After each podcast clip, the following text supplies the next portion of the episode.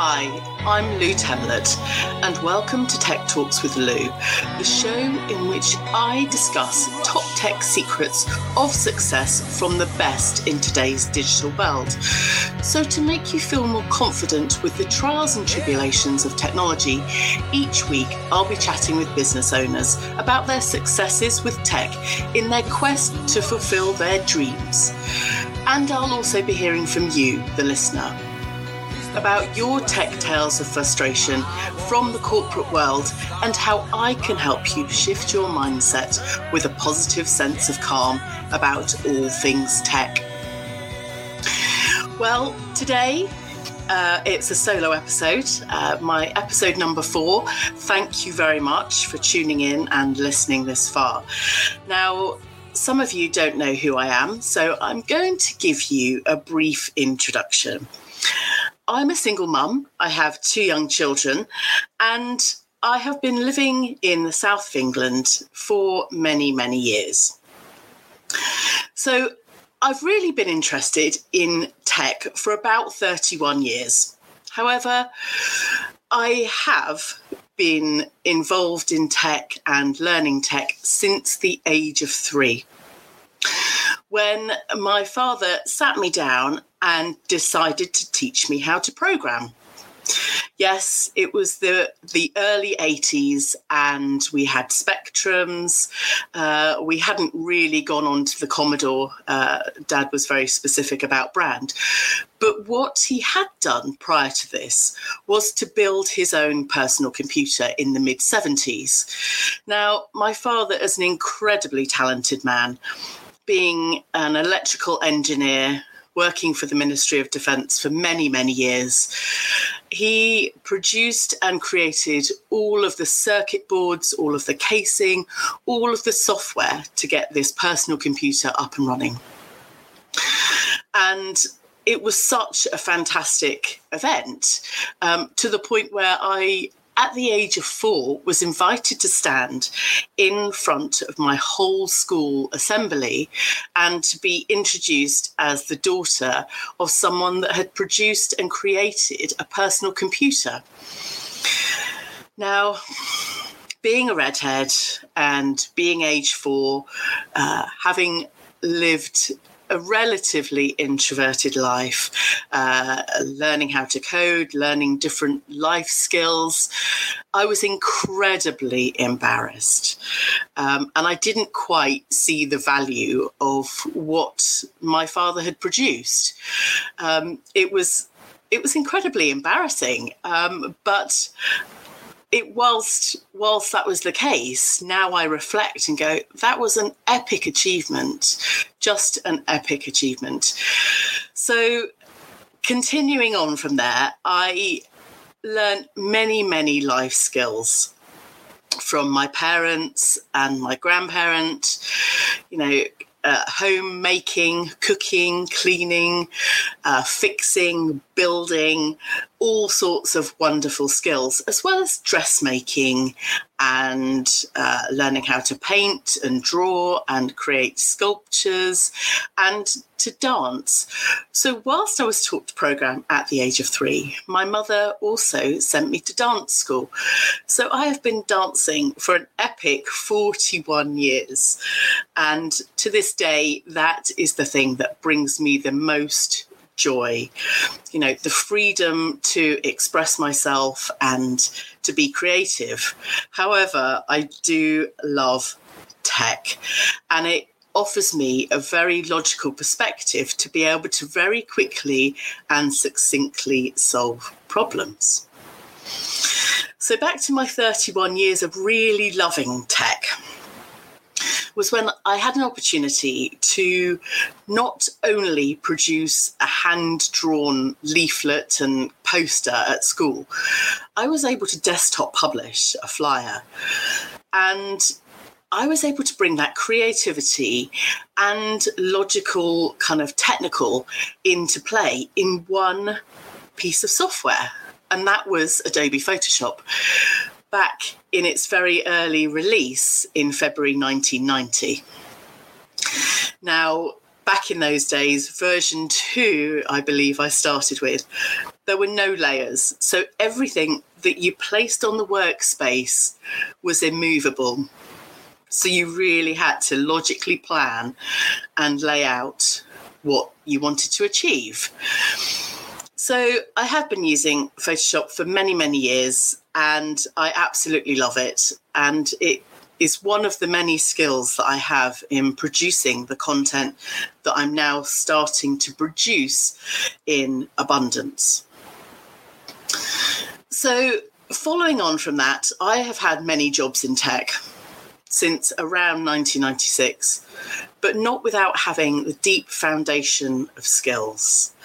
Being able to create and dance and draw and sculpt and all of those wonderful things, as well as to think more logically and strategically. So I started out uh, building websites a few years before this, actually. And um, in the very early days, if anyone remembers, we were only kind of defaultly offered a grey screen. So all of the browsers that uh, existed and websites had grey screens. But there was one specific, very, very special function in HTML called Blink. Thank goodness it's obsolete unless it's someone's brought it back into existence, but they really shouldn't. Um, which made the text flash. That was the only exciting creative aspect of websites back in the mid mid to late 90s. So we've come an incredibly long way.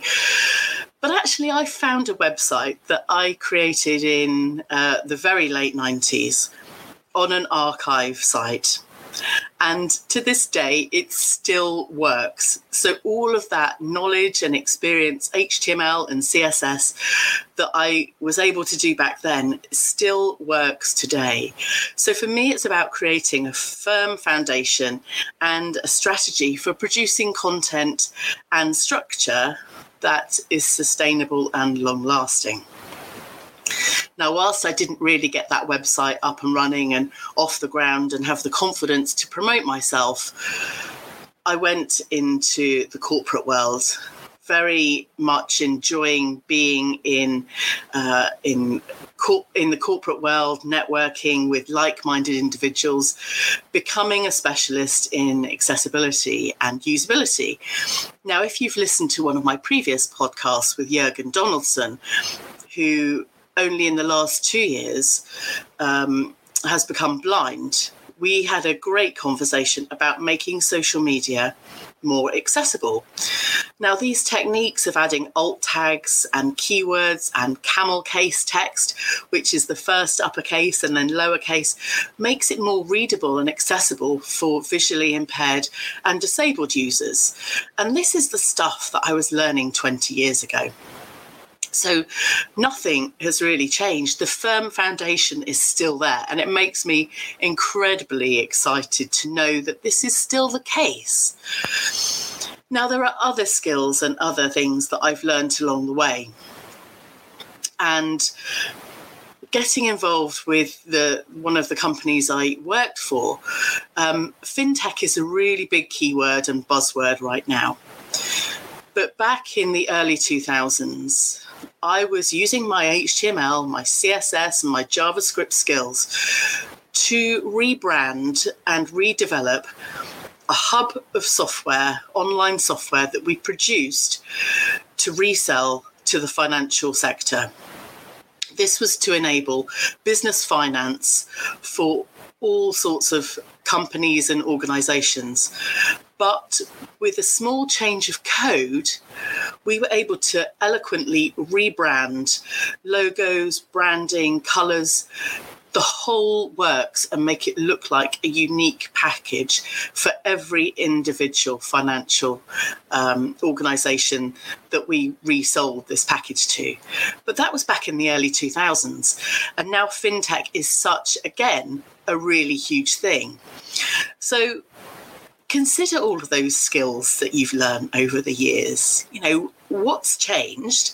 Can you still utilize some of those skills and bring them to the forefront now? You know, all of our experience and knowledge is so, so valuable. Now, I have worked for Honda during my career having very successful career, starting out in the IT department, working for many years as a usability and accessibility and front end specialist, working with the business to really understand their needs, uh, to develop systems that were European. Uh, European wide. And it was an incredibly fun time. You know, I really got to flourish in my essence. However, I also discovered a number of weaknesses not really being able to promote myself and get myself out there.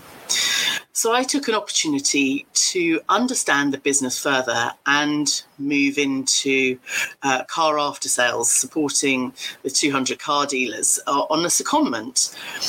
But whilst I was there, I was able to take part in some time trials to race for Honda in a powerboat series.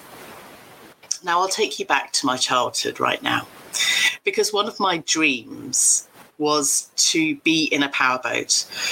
Our summer vacations were on the south coast of England, um, down in Portland Bill, and every September, we used to watch the Cowes to Torquay powerboat race.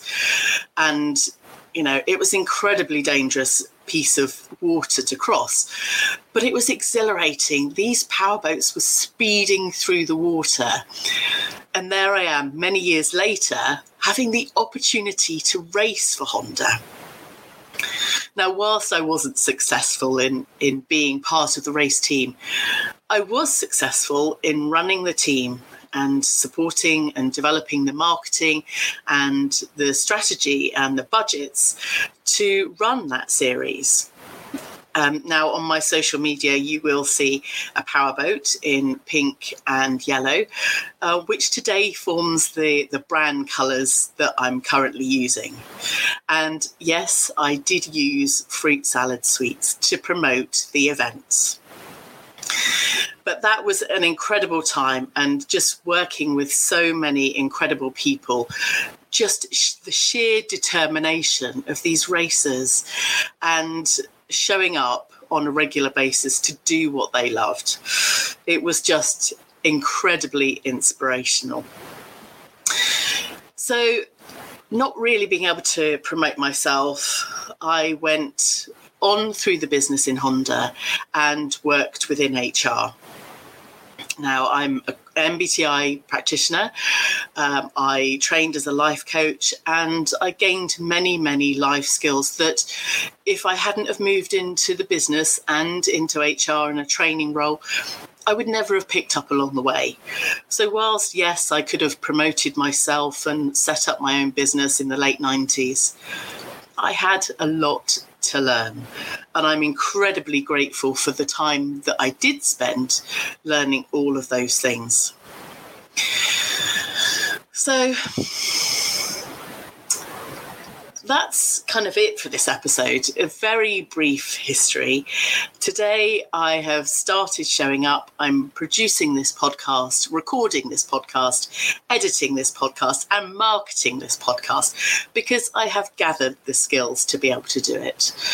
And showing up every day wasn't quite so easy for me but it's about practice. And one of my phrases is to take the brave pill and JFDI every day. Now, what I mean by that is feel a bit brave sometimes and just flipping do it. Showing up every day is the best thing we can do for ourselves. Now, if you've enjoyed this podcast and would love to be a guest on my show, please drop me a DM. Um, I've interviewed some incredible people so far. I have some incredible people lined up over the coming weeks and months. So stay tuned. It's been an incredible journey, and I'm so pleased that you've been able to share this with me. Thanks very much for listening. Enjoyed this episode as much as I did recording it. I look forward to having you listening in again for the next episode. And if you would love to be a guest talking to me about your tech trials or successes, please do drop me a DM.